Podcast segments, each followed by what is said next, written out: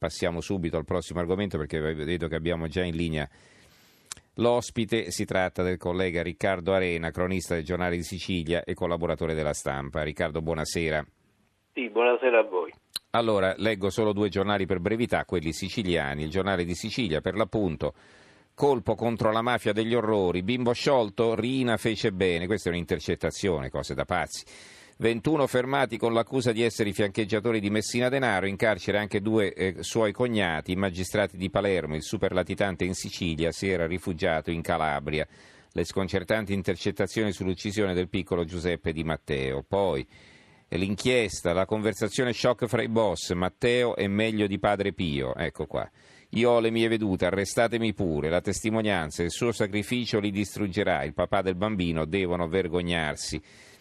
Poi vengono intervistati il questore di Trapani, Agricola, tutti i soldi finiscono nella cassa del padrino e un docente paternostro, Pizzigno Social, i picciotti parlano molto. Questa è l'apertura del giornale Sicilia, sulla Sicilia invece l'apertura è la politica, la notte calda di Di Maio e Salvini e poi comunque c'è un grande titolo con una foto, 22 in manette, ma Messina Denaro scrive Pizzini e comanda, sgominata la rete del boss. Allora, che cosa è successo e quanto è importante questa operazione, Arena? È importante perché dopo un lungo periodo di pausa abbiamo finalmente delle tracce concrete dell'esistenza e della presenza di Messina Denaro sul territorio. Leggevo uno, eh, ascoltavo uno dei titoli, eh, gli inquirenti dicono che è stato in Calabria, ecco, eh, più che rifugiarsi eh, lui va in Calabria perché dice eh, ha i contatti con eh, l'organizzazione che per il momento è tra le più potenti, anzi sicuramente è la più potente in Italia, tra le più potenti nel mondo, che è l'Andrangheta, è lì che ha un punto di riferimento che non ha più in, in Sicilia. Messina Denaro quindi rappresenta la vecchia mafia, la mafia delle province, eh, a Trapani, ad Agrigento c'è lo zoccolo duro, soprattutto quello a Palermo si è un po' imbastardita. E l'importanza di questa indagine è che ancora una volta vengono trovati all'interno della famiglia del, del latitante i, eh, coloro che lo appoggiano, coloro che lo tengono, coloro che hanno il contatto con lui e eh, dopo la sorella, un altro cognato, un fratello e eh, i nipoti preferiti, Francesco Guttadauro e Luca Bellomo, il cugino Giovanni Filardo, adesso tocca ad altri due cognati. Quindi c'è un diciamo, modo di agire che poi è elementare, semplice, perché eh, si va da chi può eh, garantirsi affidabilità e sicurezza al 100%.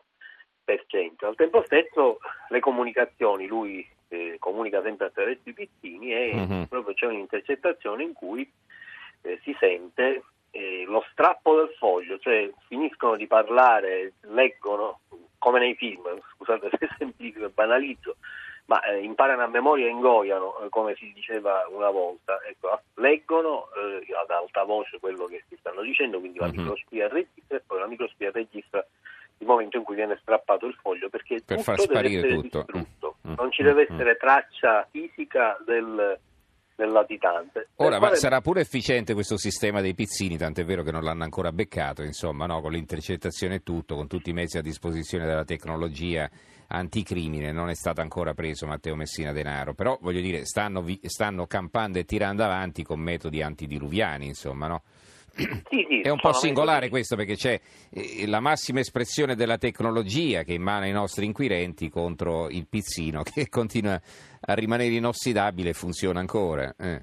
Certamente eh, il pizzino come mezzo di trasmissione degli ordini della volontà del latitante funziona, è probabile però che Messina Denaro non sia eh, diciamo, indietro come poteva essere un Bernardo Provenzano che mm. stava nella casolare e non era diciamo, in contatto con il mondo, è probabile che lui invece abbia degli accessi a internet che sia tecnologico, ma quando deve comunicare non dà assolutamente la possibilità di individuarlo. E la cosa singolare è che molti di quelli che parlano di lui, anche i titoli che tu leggevi, che hanno un riferimento al santo, a Padre Pio, lui è, lo dobbiamo venerare, lui è il padre, Francesco Messina Denaro, morto in latitanza ormai vent'anni fa.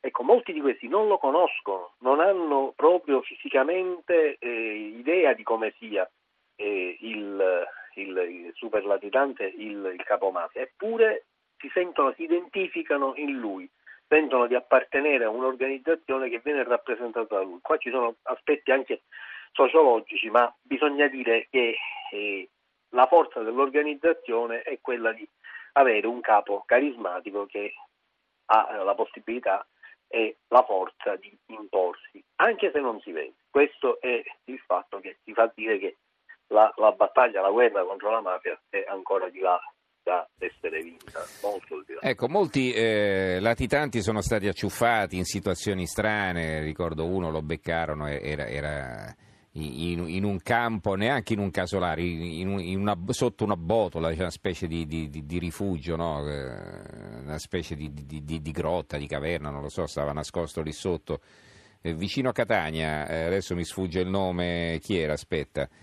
Eh, questo momento sfugge pure a me. Eh, eh, però no, era, era, uno dei grandi capi della mafia, fu beccato qualche anno fa, vabbè adesso non mi viene in mente, magari prima della fine della trasmissione mi torna alla memoria.